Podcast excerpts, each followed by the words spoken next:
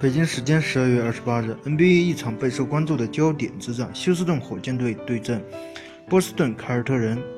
两队在上赛季季后赛中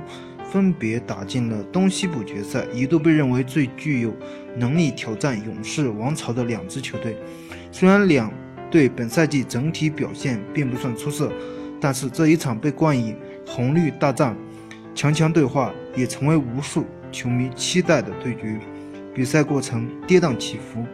火箭上半场一度领先凯尔特人十七分之多，但凯尔特人展现出了他们固有的韧性，在第二节奋起直追，到下半场曾经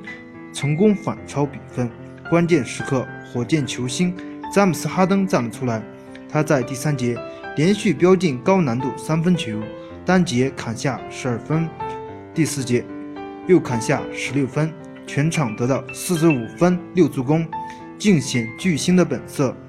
这场比赛砍下四十五分之后，哈登生涯常规赛四十五加得分总次数来到二十二次，成功超越勒布朗詹姆斯，升至现役第一位。此前我们每一个赛季都认为哈登是最好的，只是没想到每一个赛季哈登还在不停的进步。实在是可怕。我认为现役得分能力第一人就是詹姆斯·哈登，你认为呢？欢迎大家踊跃的点赞评论，谢谢大家。